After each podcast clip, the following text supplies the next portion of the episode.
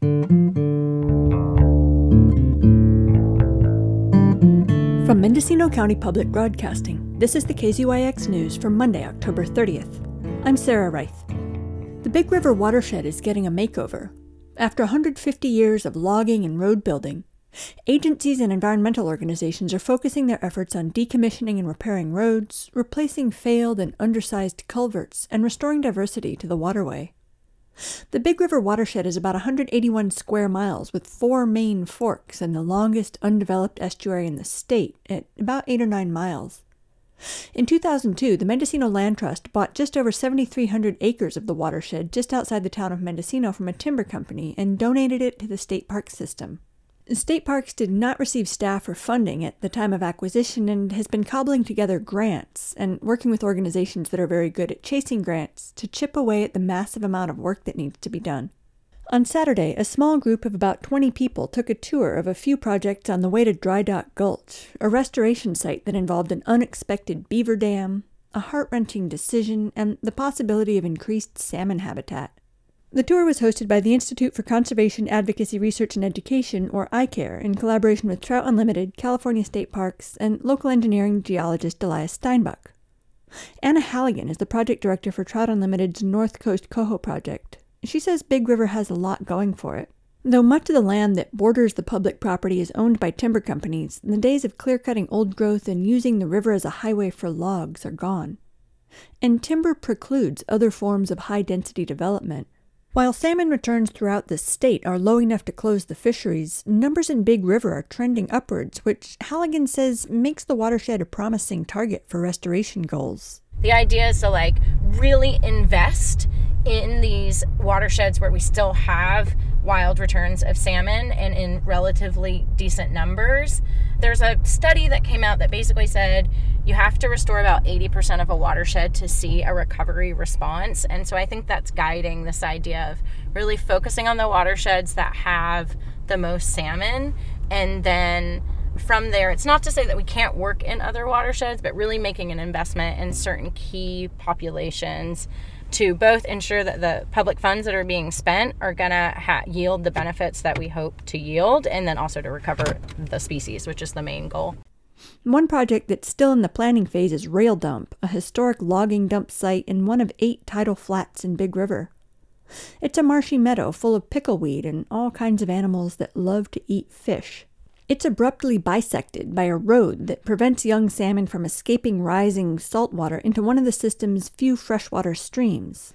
It's not a spawning stream, but Halligan says salmon need much more. Juvenile mortality is a big part of popu- the reason why salmon and steelhead populations have gone down.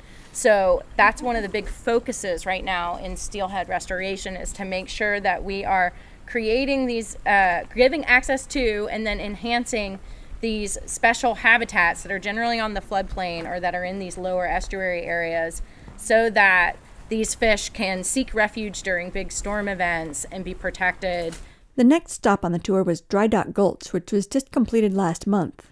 There, an unexpected culprit had been creating another kind of barrier over the 10 years, we'd never seen a beaver dam. And of course, the year that we go to do the project, they built a beaver dam and it, and it impounded water. The beavers were chewing on redwood, which is unusual for them. They haven't come back, which means they'd probably already abandoned their small dam when the project started. If they were occupying this area while we were doing the project, they would 100% come back and try and rebuild the dam immediately. I've worked on other sites where beavers are, and they will just fix it immediately. Not far from the site, a young red legged frog hopped in a puddle. It's not one of the winners in this scenario. At Dry Dock, an impassable culvert that dangled from the roadbed above the river had blocked access to another freshwater stream that does contain spawning habitat. The culvert also created a pond, which is currently decked with picturesque water lilies. The dissolved oxygen in the pond is lethal to salmon, over the years, it's also become ideal habitat for a type of red legged frog that's not endangered but is a species of concern. After studying several options, the team decided to take an action that will eventually cause the pond to return to a meandering, fish friendly stream. Tara Fuller, a senior environmental scientist with State Parks, says it's some of the best frog habitat she's ever seen. I love amphibians and reptiles.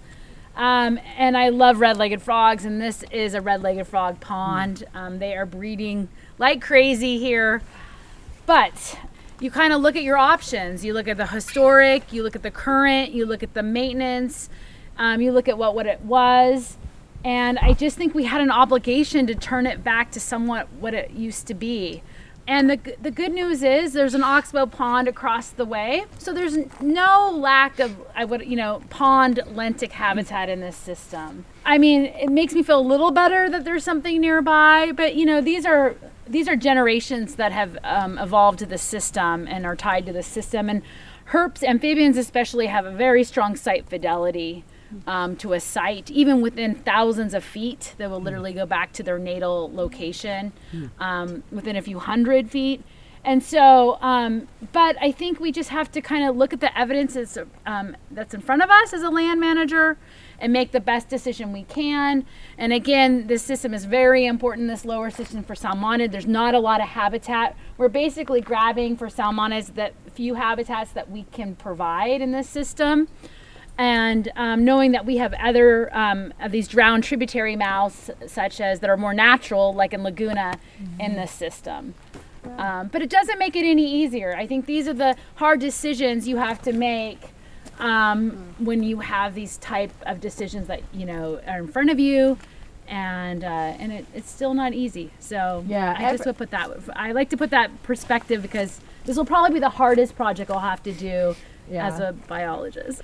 Christina Aarengren, president of iCare and a former director on the Mendocino City Community Services District, organized the tour because she wants to encourage people to make informed decisions about water. The more I learned about our water security and the more I've studied about um, water supply and the possibility of Mendocino and uh, the surrounding region um, constructing a public water supply, the more I've come to the, the determination, my own personal opinion, that direct potable reuse is the answer for coastal communities like ours. The idea of using water once and discarding it is, is the past. She's also concerned about the possibility of diversions from freshwater streams, which can interfere with the chemistry of a brackish system and wreak havoc with the spawning signals of anadromous fish. Just yeah. as little as several years ago, there there have been people that are advocating for using the water from Dry Gulch as a public water source. But Alex Howell, another director of iCare and a member of the Mishewal Wappo tribe from Sonoma County, was inspired by his first visit to Big River. He's involved with Save California Salmon, which emphasizes the perspectives of indigenous people and youth.